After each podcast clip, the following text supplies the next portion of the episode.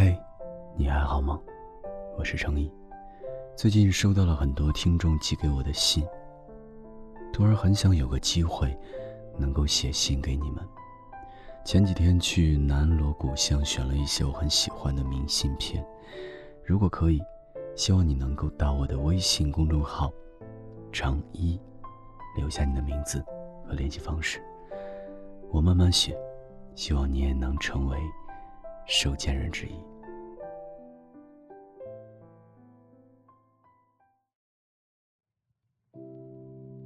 今天安慰了一个失恋的小朋友，从男人是大猪蹄子讲到单身女人最好命，面对着的是精彩世界的无数可能，把他从泪眼婆娑劝到了激动的搓小手，仿佛左手吴亦凡，右手刘昊然的画面。已然出现在眼前，他说：“好羡慕你啊，永远都这么酷。”我笑笑，等你像我这么大的时候，你也能做到的。但我是骗他的，我只是表面看起来很酷罢了。目空一切的态度，只是因为我对这个世界上的大部分事情都毫不关心，永远是事不关己、高高挂起的态度。但能触动我内心的那一小块儿。总是让我输得一败涂地。在工作时收到不喜欢的人的信息，我会淡然的回复一句“在忙”，便没了下文。但会在洗澡洗到一半，擦干手回复喜欢的人发来的信息。聚会遇到的新朋友，随意寒暄几句，别人会觉得我超有趣。面对真正想要接触的人，却总是惊慌失措，表现差强人意。用来打发时间的交往对象，能够轻松地说再见，海角天涯再也不见，心中的那颗朱砂痣，却事隔经年都难以释怀。所以哪有什么酷呢？不过是我不在乎而已。我甚至觉得人生落入了什么可笑的圈套，悉心照料的玫瑰，总是在不经意间就枯萎。而随手从别处移来的一瓣观音莲，任它自生自灭，却越发茁壮。那些随意经营的人生关系总是被重视，小心翼翼、亦步亦趋的感情却如履薄冰。后来我知道一个词叫墨菲定律，意思是如果你担心某种情况发生，不管可能性多小，它总会发生。一般没带伞就下雨。买了伞，雨就停。当你在车站等了很长时间，决定抽根烟时，往往刚点着，车子就会进站。当你越讨厌一个人时，他就会无时不刻地出现在你面前。当你越害怕失去一个人时，你终究会失去他。墨菲定律告诉我们，越担心的事情，越会发生。如果一件事可能会变坏，那它终将会变坏，所以你关心的事都要像生日愿望，说出来就不灵了一样。有什么心愿，要默默地放在心里，说出来了，老天就知道怎么捉弄你了。于是我试着保持冷漠，从友情到爱情。小时候容易轻信电影台词。梦里梦到的人，醒来就一定要去找他。如果相隔太远，我也会打电话发信息，让他知道。如今在手机里敲出一大段感动自己的话，想发给对方，最后只是安静的留在了备忘录里。有些感情，关心则乱，忍忍就过去了。我有时候在想，我成为小时候想要做的那类人了吗？对一切运筹帷幄，淡然冷静。答案是外表做到了，内心没有。只有我自己知道。我还是和十几岁一样，面对在意的事、喜欢的人，会惊慌失措；面对无能为力的事，我嚎啕大哭。只不过一切情绪都从人前转向了幕后，眼泪变成了静音。被哭湿的枕头。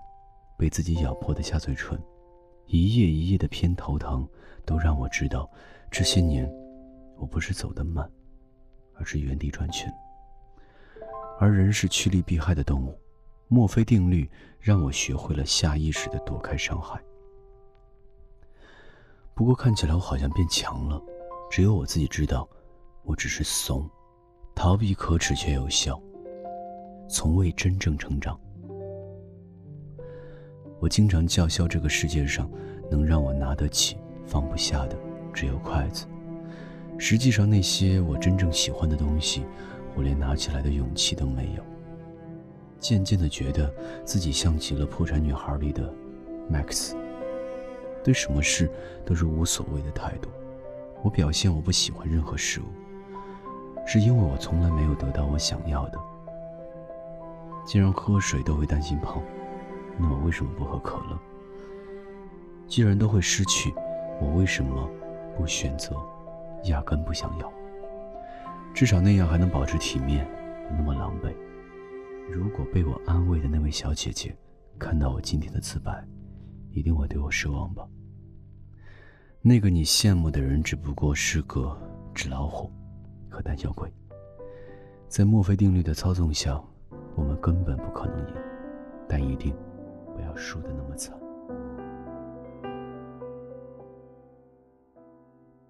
在一个人的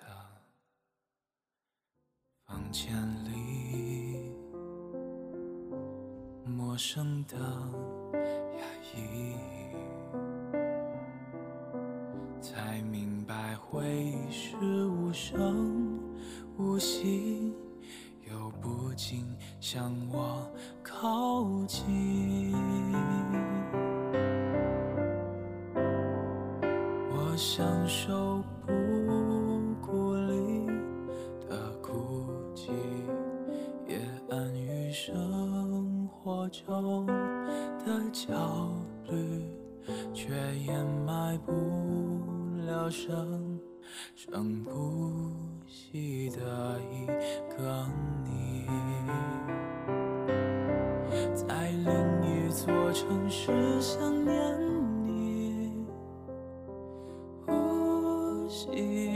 的是自己的叹息。我以为我可以舍得放弃另一部分的身体，在另一座。城市想念你，憧憬的是和你的教育，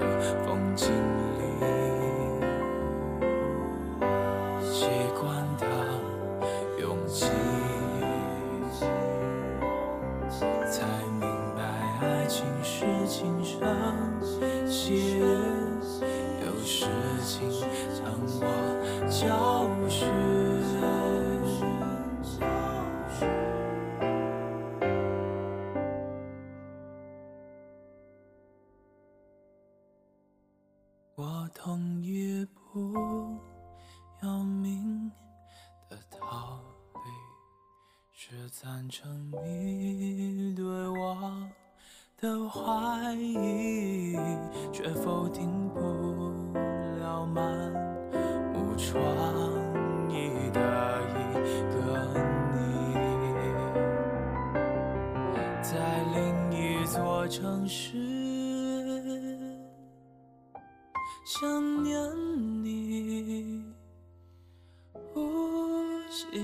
的是自己的叹息。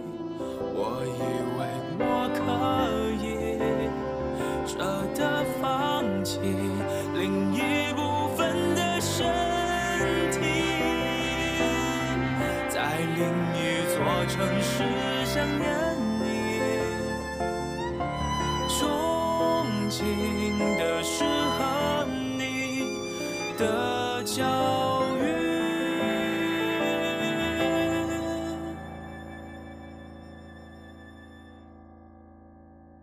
我还爱你，是另一个秘密。